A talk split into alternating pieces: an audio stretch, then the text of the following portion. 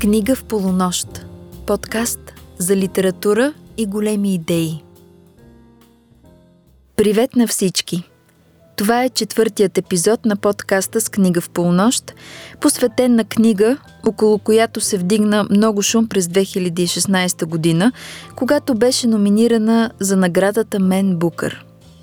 Става дума за романа Hot Milk или Горещо мляко на британската писателка Дебора Леви – Обикновено избягвам да чета на момента книги, които завладяват световната читателска аудитория и по-скоро изчаквам глъчката да затихне и тогава да се зачета на спокойствие. Случаят с горещо мляко е такъв, с тази разлика, че в България като че ли не се заговори бурно за тази книга. Издателството, което ни я представи през изминалата 2018 година е Алтера. Преводът от английски е на Ана Пипева – редакцията е на Катя Пеева, а чудесната корица, която според мен е в пъти по-добра от оригиналната, е на Капка Кънева.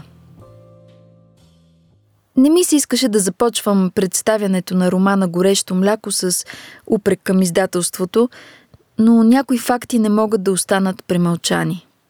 Оригиналният английски текст започва с епиграф, представляващ цитат от есето «Смехът на Медуза» на Елен Сиксу – It's up to you to break the old circuit. Или от теб зависи да разбиеш старите порядки, стария цикъл, ако щете дори старите вериги. В българското издание на книгата обаче този епиграф липсва. Нарочно или неволно е пропуснат. Този наглед пренебрежим епиграф обаче е ключ към романа на Дебора Леви. Той задава центъра на мисълта й, разгръща още от самото начало заряда на книгата, посоката в която трябва да се чете. За тези, които знаят коя е Елен Сиксу и какво представлява манифестният и текст Смехът на Медуза за развитието на феминистичната мисъл, пропускът на издателите е притеснителен – за онези от вас, които не са чували името Сиксу, то принадлежи на една от фундаменталните теоретички на феминизма и по-специално на понятието екритюр феминин или женското писане. Сиксу е един от големите мислители на постструктуралистичната феминистка теория и тя става част от френските феминистки, оформящи така наречения психоаналитичен феминизъм. За него основно е схващането на Лакан, че от деца се научаваме да говорим език, който е структуриран чрез бинарни опозиции. Мъжко, женско, син, дъщеря, баща, майка, светлина, мрак, ум, сърце, активност и пасивност и прочие. В книгата Горещо мляко главната героиня София непрестанно се натъква на подобни бинарни опозиции, като най-ярък пример за това е колко силно впечатление правят надписите по вратите на туалетните. Мъже, жени. В една такава женска туалетна София обърква жена за мъж, съдейки по обувките й. Най-интересното е, че София изпада в паника, осъзнавайки, че в женската туалетна вероятно е влязал мъж. Ето как един привидно невинен случай демонстрира целият спектър от различности и разделености, които характеризират света, в който живеем и които белязват половете. По-важното е, че в този свят има иерархична структура. Живеем в мъжко ориентирана култура. Езикът е фалоцентричен, а жената трябва да избере или мъжки език, или мълчанието. Или да създаде свой език. Тук идва моментът, в който феминистки като Елен Сиксо, Люс Иригаре, Юлия Кръстева и Катрин Клеман започват да обсъждат женското писане, призовавайки писателките да преобърнат съществуващите системи, които потискат женското различие. Тялото на жената е поглъщано от фалоцентричния ред. И на свой ред то, тялото, трябва да се появи в писането. Такова писане плаши мъжете, защото идва именно от тялото. Жените трябва да пишат за своята женственост, сексуалност. Това ще им осигури досек с собствените им сили. Ще ги изтръгна от позицията им на други, на виновни, плашещи чудовища, медузи в един патриархален ред. Митът за медуза и чудовищната женственост преливат от книгата Горещо мляко. Отровни медузи плуват във водите край брега на испанското градче Алмерия, където главната героиня София и болната и майка Роуз търсят отговор на мистериозното заболяване, което е парализирало краката й от години. София е 25 годишна млада жена, оставила недовършена докторската си дисертация по антропология, за да се грижи за вечно изискващата си майка. Припечелва в кафене в Англия и пет дни от седмицата спи в малка стайчка над работното си място. За да стигнат до клиниката на енигматичния доктор Гомес, София и майка и Роуз ипотекират къщата си. Наред с всички липси в живота на младата жена, изпъква и тази свързана с баща й. Той ги напуска, когато тя е едва на 5 годинки и никога не се е интересувал какво се случва с дъщеря му. София все пак разбира, че той е добре и живее заможно в Гърция с новото си семейство. Но това бащино отсъствие засилва интереса и към теми, свързани с митовете и чудовищата в тях. Самите действия на София крият висока доза символичност. На няколко пъти ставаме свидетели как сякаш умишлено и доброволно плува сред медузите в морето, за да бъде опарена, а после болката от проникналата отрова да я държи далеч от обикновеното състояние на апатия и отпуснатост. На друго място в книгата дори пожелава да бъде медуза, за да вкамени майка си. Не буквално, разбира се, а преносно. Да вкамени езика на болестите, алергиите, страничните ефекти на лекарствата. Да унищожи език, хвърлял своята прокоба не само върху майката, но и върху дъщерята, която се грижи за нея. Ето цитат. Понякога се хващам, че накуцвам. Сякаш тялото ми помни начина по който ходи, когато съм с майка ми. На друго място пък казва Да, куцаме заедно. На 25 съм и куцукам с майка си, за да се движа в крак с нея. Моите крака са нейни крака. И така София и майка й се оказват в испанското градче Алмерия, където посещава доктор Гомес за поредно професионално мнение и надежда за лечение.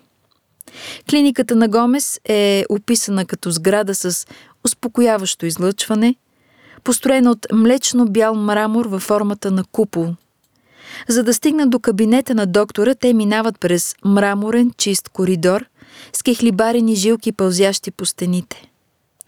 В клиниката пулсира друга енергия, живителна, майчина.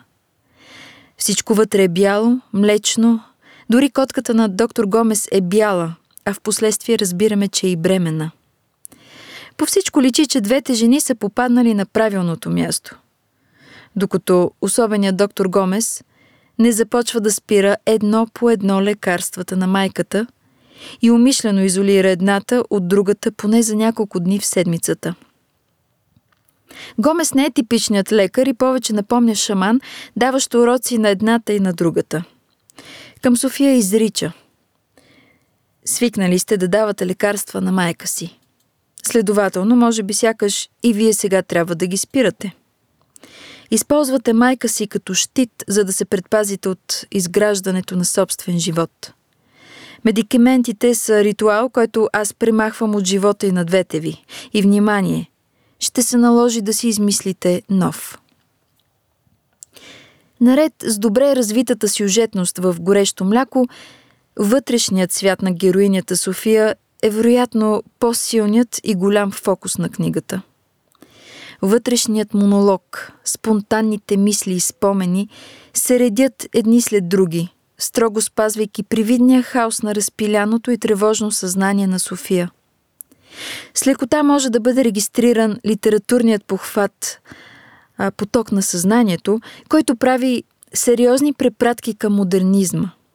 А спонтанната фрагментарност носи приятен постмодернистичен привкус. Писателката Дебора Леви заформя един коктейл от литературни похвати, които причупва през така характерния за стила си минимализъм, който ме очарова през цялото време. Обедена съм, че темите за миналото и паметта, израстването на жената, оформянето на личността, взаимоотношенията между майка и дъщеря, избояването на сексуалността, както и връзката между психиката и физиката, са основният фокус, на който критици и читатели обръщат внимание. На мен обаче ми стана твърде интересна леко пренабрегваната тема за манифестацията на половете, а също и тяхното сливане. Дебора Леви отново продължава да се оповава на големи имена на феминизма, за които читателят се досеща по-скоро по пътя на алюзията. Предизвикани са основни културни фикции, свързани с пола. Мъжкото и женското сякаш не си пасват по местата – Независимо, че надписите по вратите на туалетните се опитват да въведат някакъв полов ред. Жени биват обърквани за мъже. Мъже се държат като жени. Половете се вливат един в друг и става все по-трудно да бъдат отграничени. Шеметната Ингрид, която става любовница на героинята ни София, носи мъжки обувки или сандали на гладиатор – има атлетично и силно тяло, с един замах обезглавява змии и избродирва на блузата на София надписа «Обезглавена», с което се прави твърде добра метафора на отношението на мъжете към жените чудовища. Страхът от нежния пол, от нечовешкостта на жената се побеждава с убийство, с обезглавяване на медузата – Младият студент, който лекува София от множеството и опарвания от медузи, е грижовен и внимателен като жена.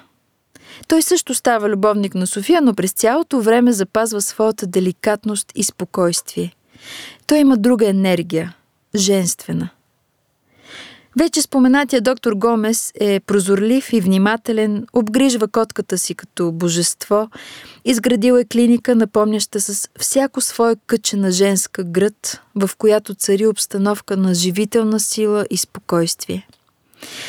А в един разговор с София дори казва Силни думи. Може и аз да забременея, ако се замисля над тях достатъчно дълбоко.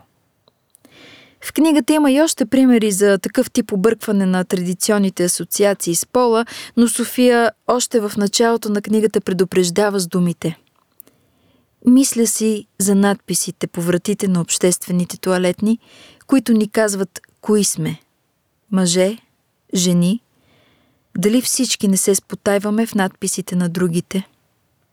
И така от една страна долавяме нотки на една своеобразна преформативност, едно вечно изиграване на пола, за което говори Джудит Бътлър в Безпокойствията около родовия пол, а от друга се завихря на ново темата за андрогинната природа на човека. Мъжкото и женското се оказват законно съвместими в него – ще завърша този епизод на подкаста с препоръка да обърнете внимание на романа Горещо мляко от Дебора Леви. Това е една от тези книги, в които можеш да се ровиш отново и отново и да намираш нови и нови теми за размисъл.